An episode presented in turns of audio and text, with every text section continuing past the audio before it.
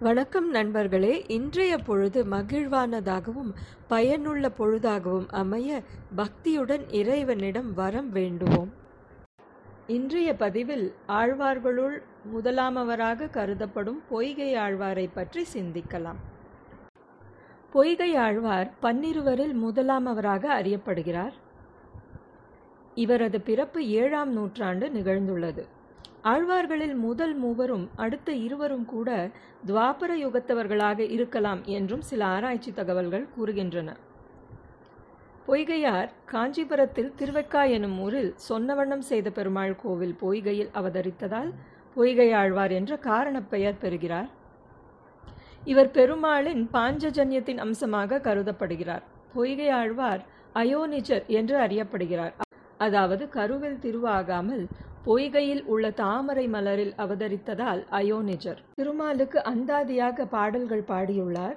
அவர் அந்தாதியாக பாடிய நூறு பாடல்களும் நாலாயிரம் திவ்ய பிரபந்தத்தில் முதல் திருவந்தாதி என்ற தனிச்சிறப்புடன் விளங்குகிறது. பொய்கையாழ்வார் இறைவனை புலன்களை கொண்டு துதிக்கிறார். காது என்றுமே பெருமாளின் புகழை கேட்கவே பிரியப்படுகின்றன.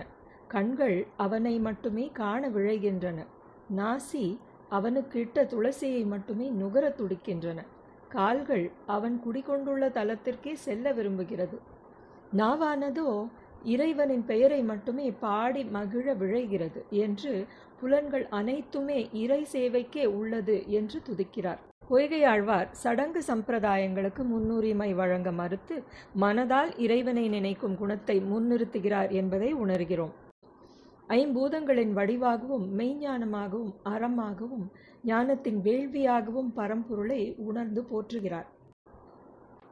புத்தியால் சிந்தியாது ஓதி உருவெண்ணும் அந்தியால் ஆம்பயன் அங்கென் என்று வலியுறுத்துகிறார். அதாவது சிந்தனையால் ஆழ்ந்த நோக்குடன் உள்முகமாக பெருமாளை துதி செய்து உருவேற்றுவதை விடுத்து மந்திரத்தால் உருவேற்றி வெறும் சம்பிரதாய சடங்குகளை செய்வதால் என்ன பயன்? என்கிறார்.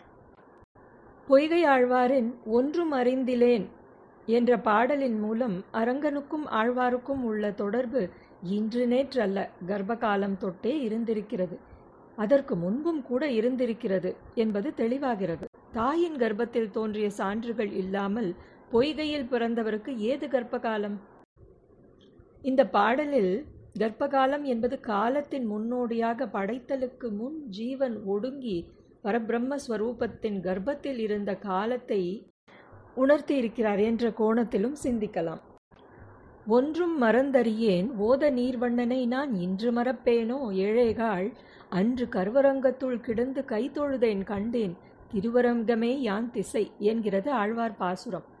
ஒன்றுமே மறக்கவில்லை எப்பொழுதும் அவர் மறக்கவில்லை என்று உறுதி கூறுகிறார். கர்ப்பகாலம் தொட்டே இருந்த சம்பந்தம். என்னால் இந்த அழகனை எப்படி மறக்க முடியும்? எப்படிப்பட்ட அழகன் இவன்? ஓத நீர்வண்ணன். ஆழியில் வெள்ளப்பெருக்கெடுக்கு ஏற்படும் குளிர்வண்ணம் கொண்டவனை ஒருபோதும் மறந்து அறியேன். கர்ப்பத்தில் இருக்கும் காலத்திலேயே மறந்தறியாதவன். இன்று மறப்பேனோ? திருவரங்கத்தில் உரை கொண்டிருக்கும் அவனை அன்று தொட்டே கைதொழுதேன் என்கிறார். திருவரங்கத்தில் சயன திருக்கோலத்தில் ஆழிமேல் பள்ளி கொண்ட பெருமாளை கருவரங்கத்து உள்ளே சயனித்த நிலையில் கைகூப்பி நிற்கிறான் பக்தன் என்று தன்னை குழந்தையாக பாவித்து பாடுவது பாசுரத்தின் தனி அழகு.